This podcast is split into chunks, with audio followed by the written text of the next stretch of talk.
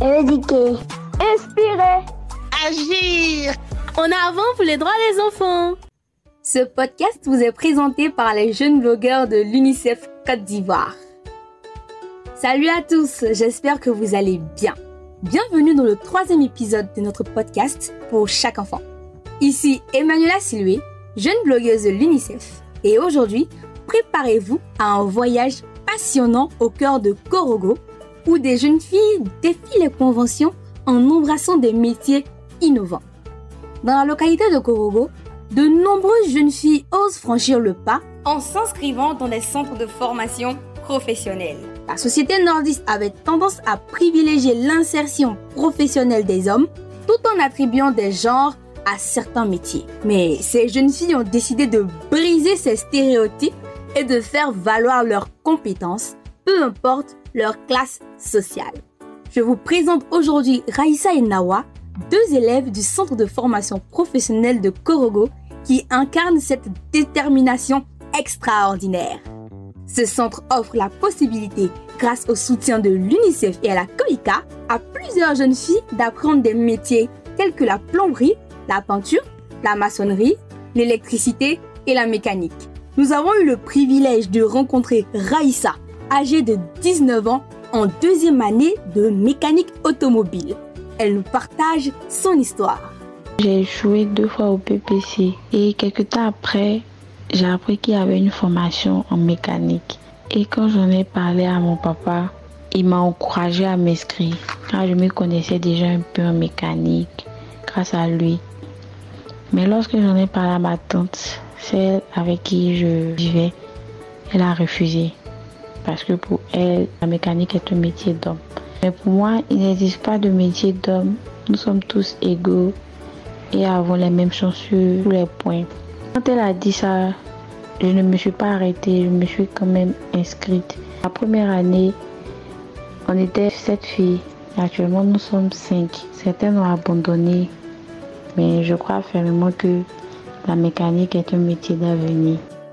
Nous avons également eu le privilège de rencontrer Konenawa, étudiante en troisième année d'électricité bâtiment dans le même établissement.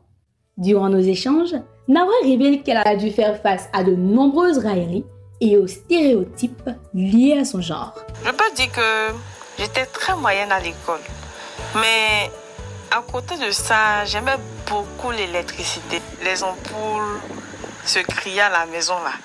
C'est mon appelé pour arranger. Et puis je faisais ça propre pour leur donner. Et je disais à mes parents, ah, je veux devenir électricienne, je veux devenir électricienne.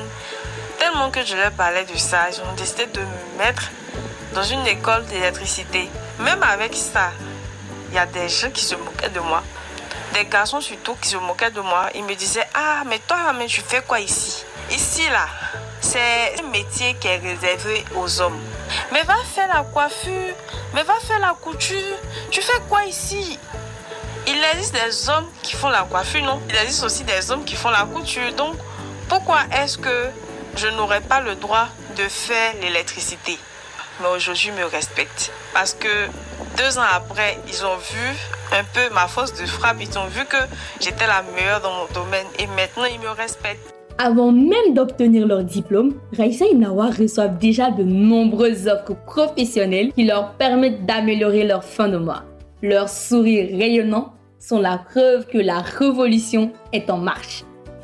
Alors, rappelez-vous, les filles aussi peuvent exercer tous les métiers qu'elles souhaitent. Elles sont en première ligne dans la course à l'éradication des inégalités professionnelles à Korogo. Avant de se quitter, rappelons-nous les paroles inspirantes de Nawa. Nous sommes en 2023 et aucun métier n'est réservé uniquement aux hommes. Nous avons les qualités et l'intelligence pour réussir.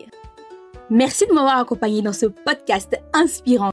J'espère que ces histoires vous ont motivé à poursuivre vos rêves, peu importe votre genre. Je tiens à remercier Largaton pour ce script et pour avoir recueilli ces témoignages inspirants. C'était Emmanuela Silou au micro et je vous dis à la prochaine pour découvrir de nouvelles histoires tout aussi passionnantes. D'ici là, prenez soin de vous. Ce podcast a été réalisé par les jeunes blogueurs de l'UNICEF Côte d'Ivoire grâce à l'appui de l'UNICEF Suède et de la Postcode Loterie suédoise.